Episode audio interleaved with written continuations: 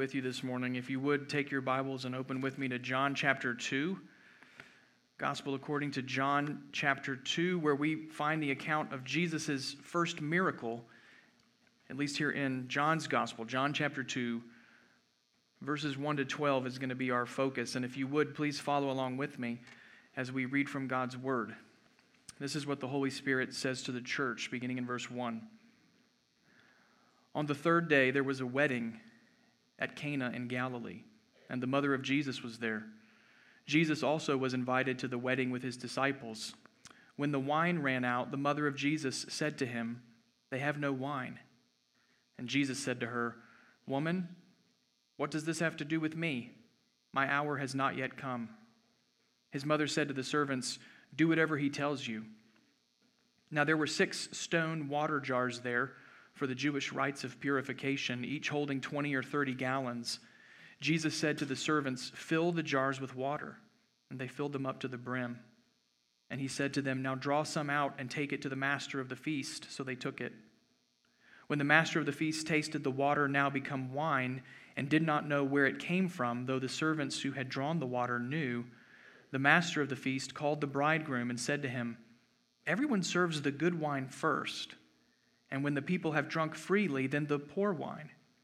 But you have kept the good wine until now. This, the first of his signs, Jesus did at Cana in Galilee and manifested his glory, and his disciples believed in him. After this, he went down to Capernaum with his mother and his brothers and his disciples, and they stayed there for a few days. Brothers and sisters, this is the word of the Lord given to us for our everlasting good in Christ. Let's pray and ask God to bless our time now in His Word. Heavenly Father, we do ask you now that you would please help us by your Holy Spirit, that you would grant us illumination, that you would strengthen our faith through the consideration of your Word, that you would feed us, God, from the Scriptures, that we would be encouraged, that we would be built up, that your church, Father, would be strengthened for life and for godliness. Lord, I pray that you would please keep me from error as I seek to unfold your word to your people. This is your church, God. These are your people. It's your word. We pray for your help, Father. Please give me grace to be faithful to the text of Scripture today. Please give your church discernment, Father, in a, in a very twisted and evil age. We need discernment to hold fast to the truth. And so we pray that you would give us that today, that you would help us to be discerning. Father, we ask these things in Jesus' name, confident that you hear us. Amen. Friends, our passage today is clearly quite significant in the Gospel of John.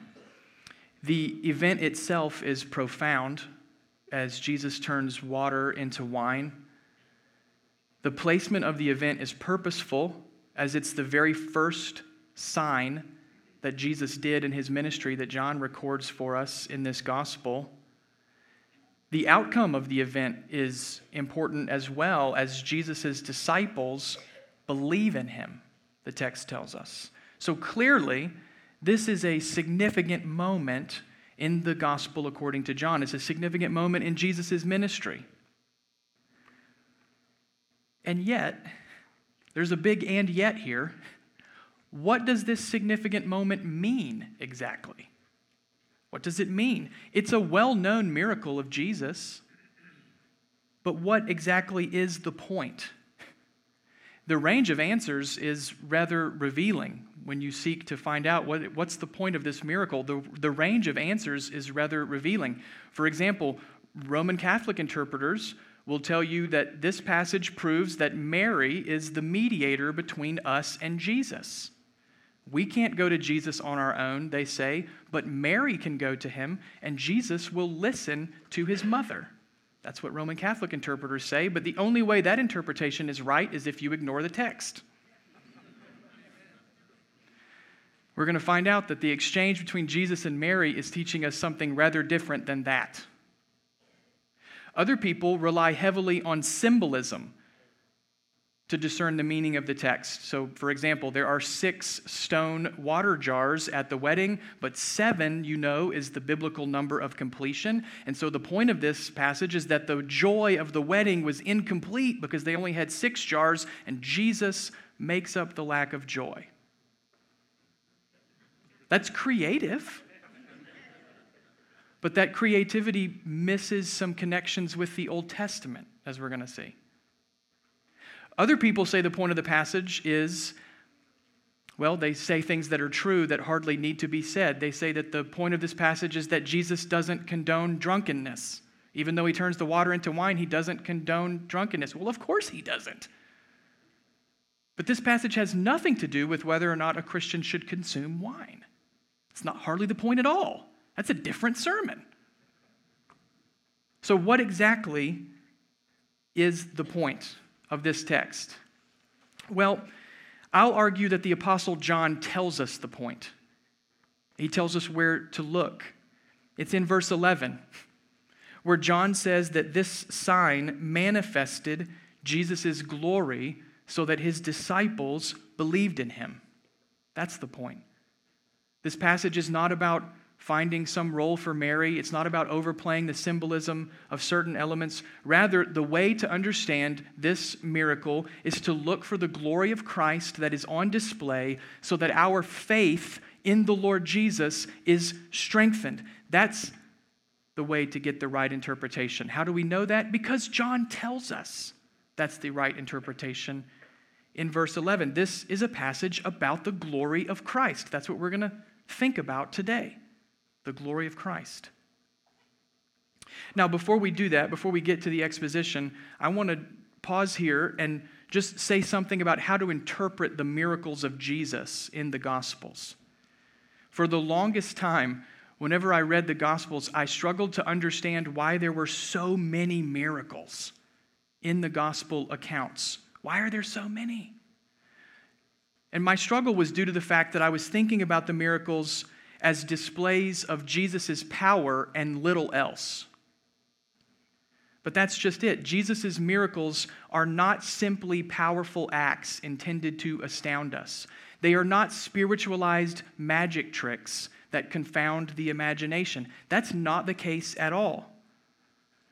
In fact, the Apostle John's presentation is very helpful at this point. Notice the word that John uses in verse 11. He calls this a sign. John rarely, if ever, uses the word miracle or mighty deed in, in his gospel. He uses the word sign. And that's significant because the word sign captures the point of Jesus' miracles. Each miracle is a sign pointing your attention to the Lord Jesus and to his glory. That's a good rule of thumb when you're reading the Gospels. Don't get so focused on the miracle that you miss the one doing it. Jesus. So, yes, Jesus walks on water, and that's incredible. But it's incredible because the Old Testament said that God Himself treads on the waves of the storm. Yes, Jesus feeds the 5,000 with just a few loaves and a few fish, but that's because in the Old Testament, God promised that He would come and shepherd His people, and He Himself would feed them on the mountains of Israel. That's why the feeding of the 5,000 is significant. Don't get so focused on the miracle that you miss the one doing the miracle. Do you see the connection? Miracles are more than power, they're signs intended to show us the glory of God in human flesh in Jesus Christ. They're signs revealing to us the glory of the Lord. And so it is with this passage. The turning of water into wine is not just astounding or confounding, it's a sign that reveals to us two aspects of Jesus' glory as the Christ. This is where we're going. Two aspects about Jesus' glory as the Christ. Let me give them to you in advance just so you can know how best to listen. In verses 1 to 5, we're going to see the glory of Jesus' obedience. And then in verses 6 to 11, we'll see the glory of Jesus' provision. Obedience, provision. Jesus' person and work. That's what we're going to focus on today. Let's start then in verses 1 to 5 with the glory of Jesus' absolute obedience. That's point number one the glory of Jesus' absolute obedience. John gives us the setting, and it's a celebration. Look again at verses 1 and 2. On the third day, there was a wedding at Cana in Galilee, and the mother of Jesus was there. Jesus also was invited to the wedding with his disciples. So, this appears to be a family occasion. Mary is present along with Jesus and his siblings. Jesus' disciples are also there, which tells us that Jesus is already recognized as a teacher. The wedding takes place in Cana, which is just up the road from Nazareth. It's also Nathanael's hometown. So, this is a public event, but it's got a family feel to it, you might say. These are people that Jesus would have known. In Jesus' day, a wedding included not just a ceremony, but then a feast or a party that lasted for several days. And that seems to be what's going on here. Jesus and his disciples have come to, to the party, to the feast. And at this feast, the bridegroom, as a display of his love for his bride, would have been responsible to provide everything for the party. So, the meal, the refreshments, all that stuff, that was all the bridegroom's responsibility. Was a way that he could show that he was going to love his bride well. And if he failed to provide everything that was needed, that would have been, that would have been rather bad. a rather bad way to start off your, your marriage. And this explains why, in verse 3, Mary comes to Jesus with a problem. Look again, verse 3. When the wine ran out, the mother of Jesus said to him, They have no wine. So we have a developing situation, you might say. The lack of wine reflected badly on the groom. Perhaps Mary was helping with the meal, and that's how she knows about the problem. However, she knows, she comes to Jesus to inform him. And here's the first question that we have to answer as we're studying this passage Why does Mary tell Jesus about this? What does she expect him to do? Remember, this entire passage is about Jesus' first sign in the Gospel of John. So it's not as though he has done miracles before. And the biblical Gospels are surprisingly silent about the childhood of Jesus. The only account we get of Jesus' childhood is in Luke when Jesus is, goes to the temple there.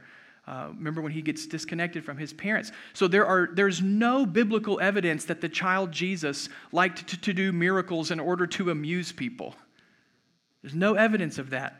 So again, why does Mary come to Jesus with this question? What does she expect him to do? Well, we don't know exactly. A number of commentators suggest that Mary simply knew Jesus to be resourceful, and so she could count on him when situations were difficult. That, that may be the case, but the text is not definitive. The most we can say is that Mary has some expectation that Jesus will do something. And it's here that the passage takes a rather surprising turn. This is where obedience comes into play, but it's not Jesus' obedience to Mary. It's his obedience to his heavenly Father. Look at verse 4. Jesus said to her, Woman, what does this have to do with me? My hour has not yet come. Now, the address that Jesus uses for his mother here is somewhere between distant and courteous. Uh, if you're a child here today, I would not recommend you calling your mother woman. It's somewhere between distant and courteous. He's being polite. It's a polite term for sure, it's not rude. But this is not the typical way that you would address your mother in Jesus' day. It has a certain formality to it that keeps the person at an arm's length. And that's probably the best way to describe Jesus' address. He's being polite, he's being courteous, but he's not necessarily endearing.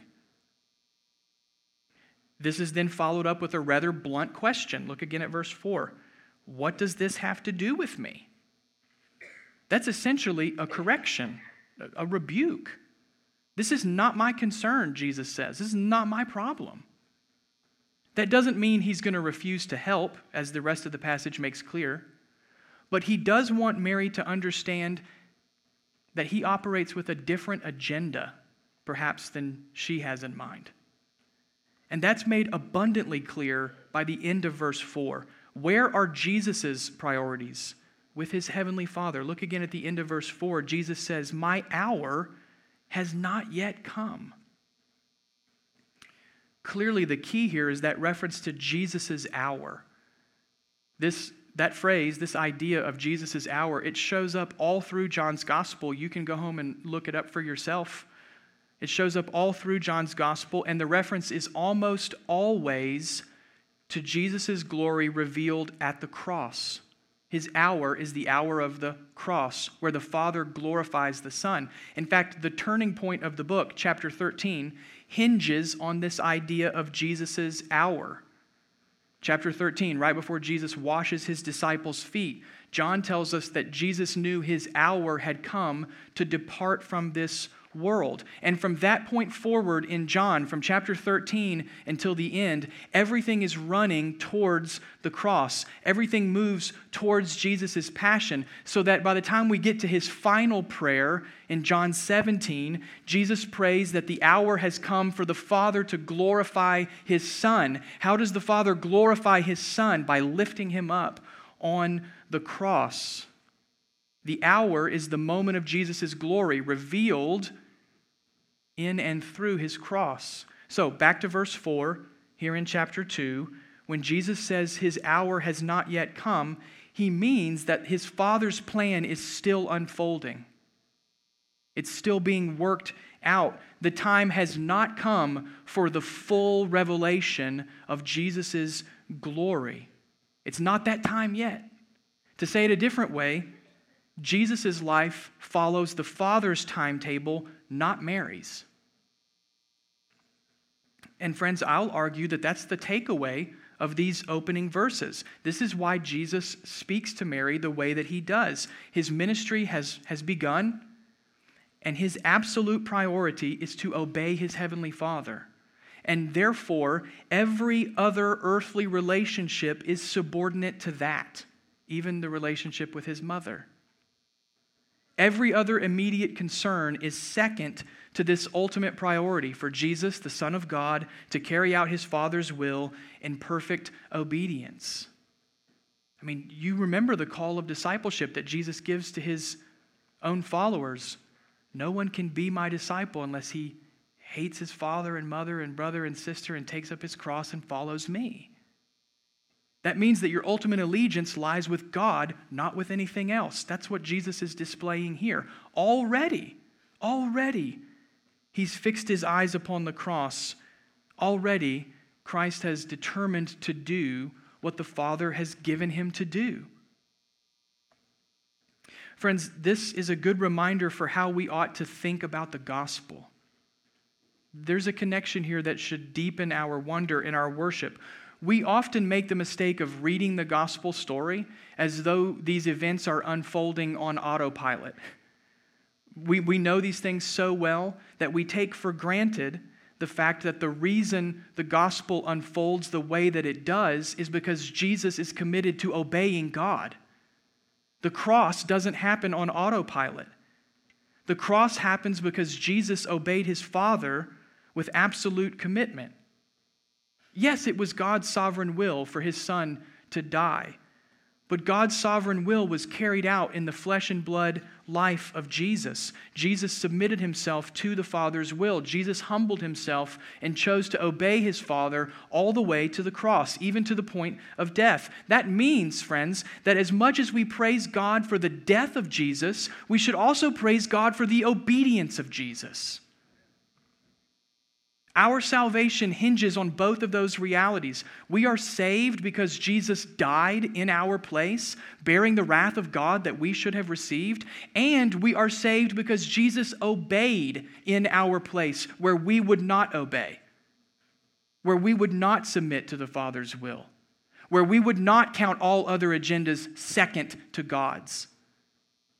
We're saved by both the death and the obedience of Jesus. You see how both aspects are essential to our salvation both his life, he obeys God, and his death. He submits to the Father. We need both the death of Jesus and the obedience of Jesus. And we're reminded of that right here at the outset of his ministry. right here in this seemingly passing conversation with his mother. It's Jesus' closest earthly relationship, and it's second to his priority to following his Father. His hour has not yet come, so praise God for the obedience of Jesus Christ, for on that obedience we are saved. This brings us to another interpretive crossroads. There's a bunch of them in this passage. Another interpretive crossroads. Verse 4, Jesus is committed to the Father above everything else. But in verse 5, it appears that Mary still expects him to do something. Look at verse 5. His mother said to the servants, Do whatever he tells you. And as we know, Jesus goes on to perform the sign. So here's the crossroads. If you would have found me on Wednesday, this is what I would have been sitting in my office thinking about. If Jesus is committed to his Father's will, then why does he still do the sign? The answer, again, is verse 11. verse 11 Who sees the glory of the sign? The disciples see it. Verse 11. The disciples see it and believe. So, this sign has a very narrow audience. Jesus is not doing this for everyone, he's doing it for the disciples. Andreas Kostenberger, in his very fine commentary, calls this a quiet miracle, a behind the scenes miracle. The focus is not on the crowd, the focus is on the disciples. And that's why Jesus still does the sign. It's true that his hour has not yet come, it's not yet time for the cross and the final revealing of his glory, but, and this is the key, this is the time for Jesus to teach his disciples. This is the time for Jesus to strengthen his disciples' faith. This is the moment to show the disciples a little bit more of who he is and what he has come to do. For that reason, Jesus performs the sign. In a way, he's saying to Mary, I'm not going to do this in the way that you want me to do it. I'm going to do it in the way that reveals my purpose, which is to be focused on my followers at this point. That's the bridge to our second point. With a focus on the disciples, Jesus in verses 6 to 11 reveals the glory of his all sufficient provision. That's point number two the glory of Jesus' all sufficient provision. beginning in verse 6, the circumstances are quickly recounted. It's rapid fire.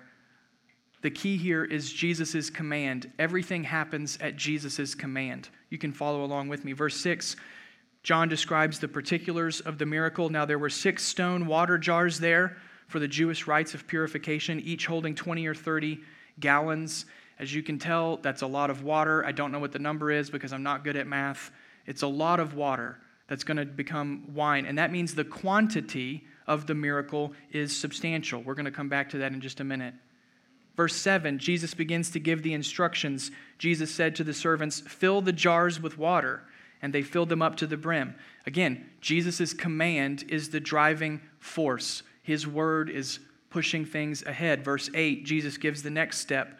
He said to them, Now draw some out and take it to the master of the feast. So they took it.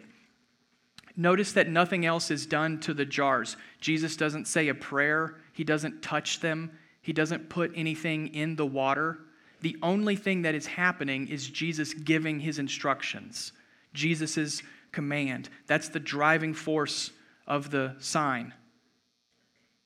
Verse 9, everything changes. Better yet, everything is revealed. Verse 9, when the master of the feast tasted the water now become wine, and did not know where it came from, though the servants who had drawn the water knew. The master of the feast called the bridegroom and said to him, Everyone serves the good wine first, and when people have drunk freely, then the poor wine, but you have kept the good wine until now. So the water has now become wine, and the only change has been Jesus speaking. Jesus' command. In fact, John narrates the sign in this way in order to show you there's no other possible explanation. Only Jesus' command. John went step by step so that we would understand without any doubt Jesus has done this, and he's done it only with his word. His command has made all of the difference. Now we need to stop here and think for a moment about the nature of the miracle. John goes out of his way to highlight a few significant points that should get our attention about the nature of the miracle. First of all, there's the quantity of the wine six jars of 20 to 30 gallons. That means there's more than enough to meet the needs of the moment. The quantity is impressive. Along with that, there's also the quality of the wine. Verse 10, verse 10 makes it clear Jesus' wine was better than the wine that came before. It was so good that the host is surprised. Typically, you'd serve the good stuff first and the bad stuff later. But that's why it's so significant. Jesus' provision is excellent, the quality exceeds the needs of the moment. Finally, there's the timing of the provision. In a way, in a way, the groom at this wedding has fallen down on his job. He was responsible to provide for the feast, and failing to do so was not good. The bridegroom's provision was insufficient. Not so with Jesus. Even though the groom doesn't know how this happened, Jesus has met the need. He's provided where the bridegroom fell short. His timing, then, Jesus' timing was just what was needed. So put those things together quantity, quality, timing. Jesus' provision is more than sufficient to meet the needs of the moment. When it appeared that there was no way out of this, Jesus intervened. That's the nature of the miracle. But how does this reveal Jesus' glory? That's been our touchstone for the whole message.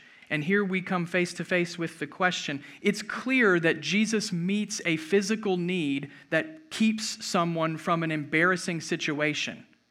That's very nice of him. But how does that reveal his glory? What's the significance here? Well, to answer that question, I tell you what I did to answer that question. I looked up every reference to wine in the Old Testament prophets. I looked up every reference to wine in all of the Old Testament prophets. It was remarkably fruitful. I didn't even think that was going to be funny. I just wrote that. It was remarkably fruitful. Look, when it comes to the Bible, one of our convictions is that Scripture interprets Scripture. So, the best way to understand the Bible is to look for other parts of the Bible that shed light on the portion that you're studying. So, it's foundational, really. Scripture interprets Scripture. So, I was sitting at my desk. I'm telling you, this is behind the curtain, sermon prep. I'm sitting at my desk going, why is this significant? Look up all the references to wine in the Old Testament prophets. Here's what I learned. In the prophets, the withdrawal of God's presence and the coming of God's judgment were often symbolized as the loss of wine and grain. So, Isaiah 24 is a good example. Isaiah 24 predicts God's judgment on the whole earth. The Lord will empty the earth and make it desolate, Isaiah says. And when that happens, it's described like this Isaiah 24 11. There's an outcry in the streets for lack of wine. All joy has grown dark. The gladness of the earth is banished. So the loss of wine pictured the judgment of God, even the loss of his presence. But amazingly, the inverse was also true. All through the prophets, when the time came for God to restore his people, that restoration was symbolized in an abundance of excellent wine and grain. Isaiah 25, the very next chapter, is a good example. Isaiah 25, God promises that He's going to swallow up death forever. And on the day that God swallows up death forever, He spreads a feast on the mountaintop for His people. And you can guess what God serves at this feast. Isaiah 25, verse 6 On the mountain of the Lord of hosts, God will make for his people a feast of rich food, a feast of well aged wine, of rich food full of marrow, of aged wine well refined. Again, don't get hung up on the question of whether or not it's okay to drink wine. That's not the point of this passage. The point is that the day of God's victory, the day of God drawing near to his people, the day of restoration was symbolized with what? Abundant wine in good quality. Quality and quantity. And listen, Isaiah 25 is just one example. Jeremiah 31, Joel chapter 3, Amos chapter 9, they're all making the same point. This almost miraculous outpouring of well aged wine was a symbol of God's presence renewed. It was a symbol that God was drawing near to his people to make them whole and right and free and righteous. It was a picture of God's grace, even grace to restore his people who are lost. So, Scripture interprets Scripture. The Bible interprets the Bible. Make the connection with John chapter 2. Why does Jesus choose this moment of all moments for his first sign? Why does he choose the water into wine as this first miracle? Because it was a clear and unmistakable messianic act of power and presence. It was a way of saying to his disciples, Do you want to know who I am? Do you want to see who I am? I'm God in the flesh, drawing near to restore you and to make God's people whole again. I'm not just a miracle worker, I'm not just merely a teacher, I'm the Messiah. It's unmistakably clear. By turning the water into wine, Jesus reveals himself to be the Christ, the one through whom God would make his people new. He's the Christ who brings God's people into God's presence. It is an astounding display of Jesus' identity. And for those with eyes to see, it's unmistakable. But it goes deeper. Don't you love the Bible? it goes deeper. The nature of the miracle also tells us something about the nature of Jesus' work. Just as the provision of wine was more than enough, so also Jesus' work as the Christ will be more than enough. The overwhelming quantity and the exceedingly excellent quality testify to the power and effectiveness of Jesus' blood. Oh, don't miss the connection between the cup at the table, the blood at the cross, the new wine, the messianic, all these strands of biblical teaching are coming together, and they're coming together in the gospel.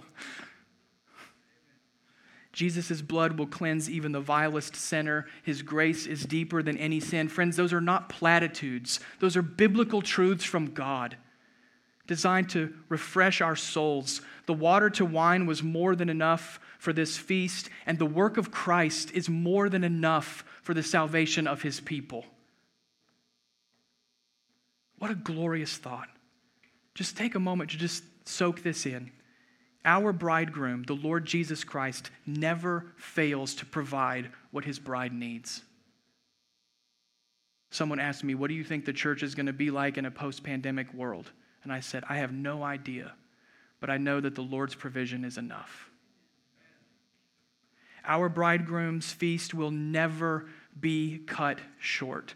Have you ever had one of those moments, maybe with friends or with family, and you're sitting in the moment and you're thinking, I wish this would never end?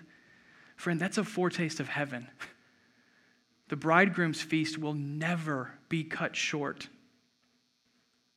Our bridegroom has made every provision for us to enter God's presence and feast forever. His work is sufficient, friends. His work is sufficient. I said last week that the road of discipleship is fueled by seeing the glory of God in Jesus Christ. This passage is an example of what I mean, and I pray that we don't miss it. The glory of verse 11 is not simply that Jesus does a miracle. The glory of verse 11 is that he is a Savior whose blood is more than enough to meet whatever need you bring to him. More than enough.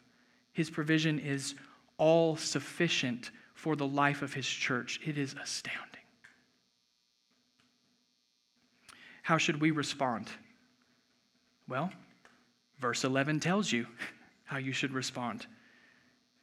This, the first of his signs, Jesus did at Cana in Galilee and manifested his glory. Here it is, and his disciples believed in him.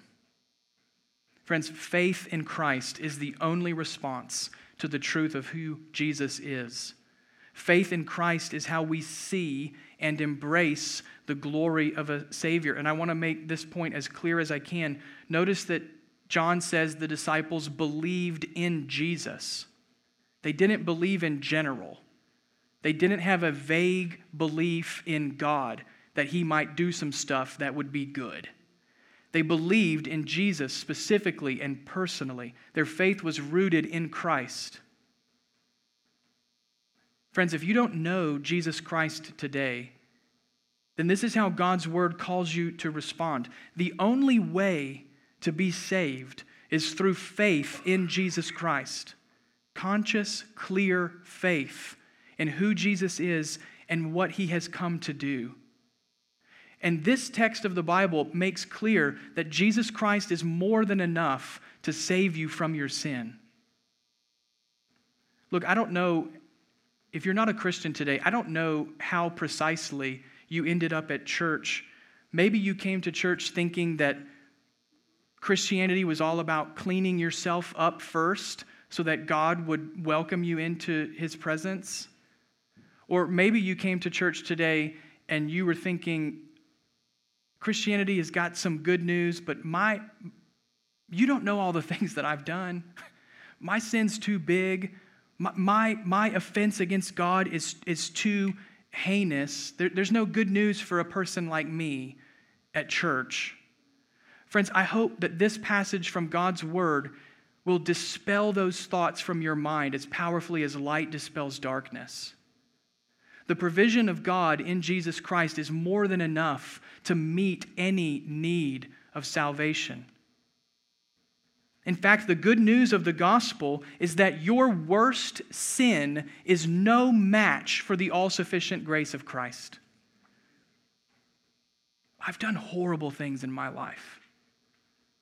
And the good news is that God's grace is enough to cover those horrible things. Friends, if you're not a Christian, you need to know that the blood of Christ is enough to cleanse the worst sinner, and his blood will never fail. And so, amazingly, if you're, if you're not a Christian today, maybe you just came with a friend, or maybe your mom and dad brought you to church. If you're not a Christian, the way that you respond to this good news, amazingly, is to trust Jesus.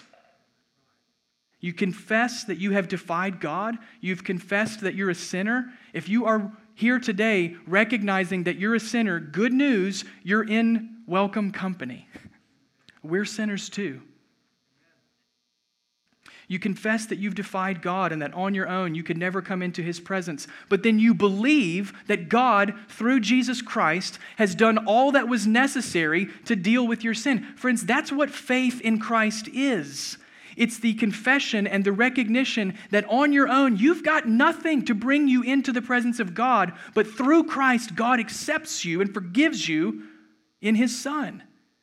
That's saving faith. So if you don't know the Lord Jesus today, if you haven't repented of your sins and trusted in Christ, then this is the good news that God calls you to believe. In Jesus, there is more than enough to deal with the worst of what you have done. So, won't you trust Him today? Brothers and sisters, on some level, the application is the same for those of us who are Christians. Whether you have been a Christian for one year or 50 years, you need the gospel as much today as you did the first day that you believed. I'm going to keep preaching this as long as you will have me. You need the gospel as much today as you did the first day that you believe. The reality is that even after we become a Christian, we still struggle with sin. I wish that someone would have told me that on day one of being a Christian.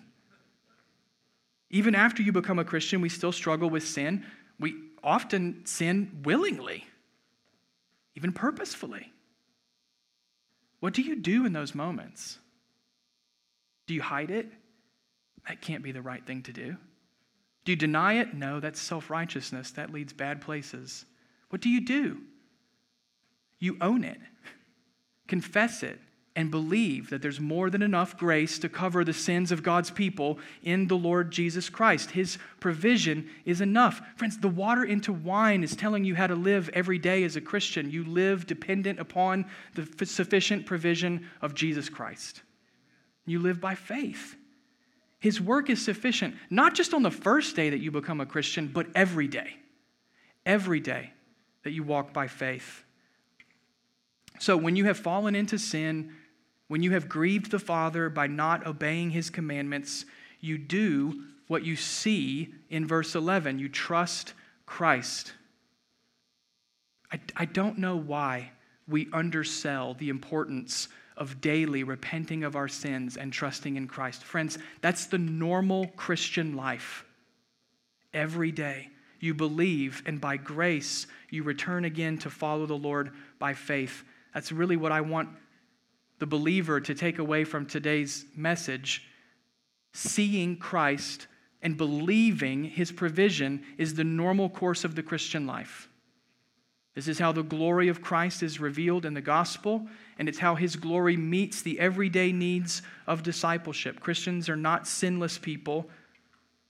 We're still sinners, but we're sinners who see by faith the glory of Christ and who believe by faith that Christ's provision is enough, that it's enough for even me to conform me into his image, and even you.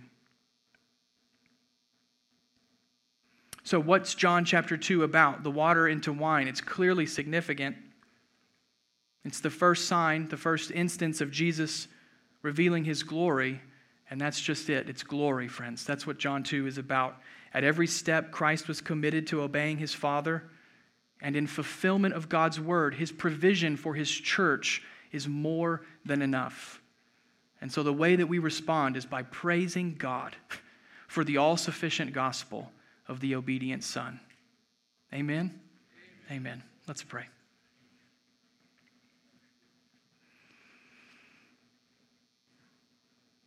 Father, thank you. Thank you for the Lord Jesus Christ who did not consider equality with God a thing to be grasped, but made himself nothing and humbled himself, taking the form of a servant, and was obedient to you, even to the point of death, death on a cross. We thank you, God, for the Lord Jesus Christ, and we pray now that you would please exalt him in our hearts, that we would love Christ more. We pray that you would exalt him in our church that this congregation would be known as a place where the gospel is treasured, where Christ is cherished, where sinners are changed by grace, and where the good news goes, Father, out of these walls to the very ends of the earth. Please exalt Christ here. God, we plead with you. Our efforts are never enough, but Christ's work is sufficient for his bride. Thank you for saving us, God. We pray now that His grace would meet the needs that we have to do the ministry you've called us to do. Oh, God, help us. We pray and we plead that you would please exalt your Son in and through this church so that all the nations would see that Christ is enough. We pray in His name. Amen.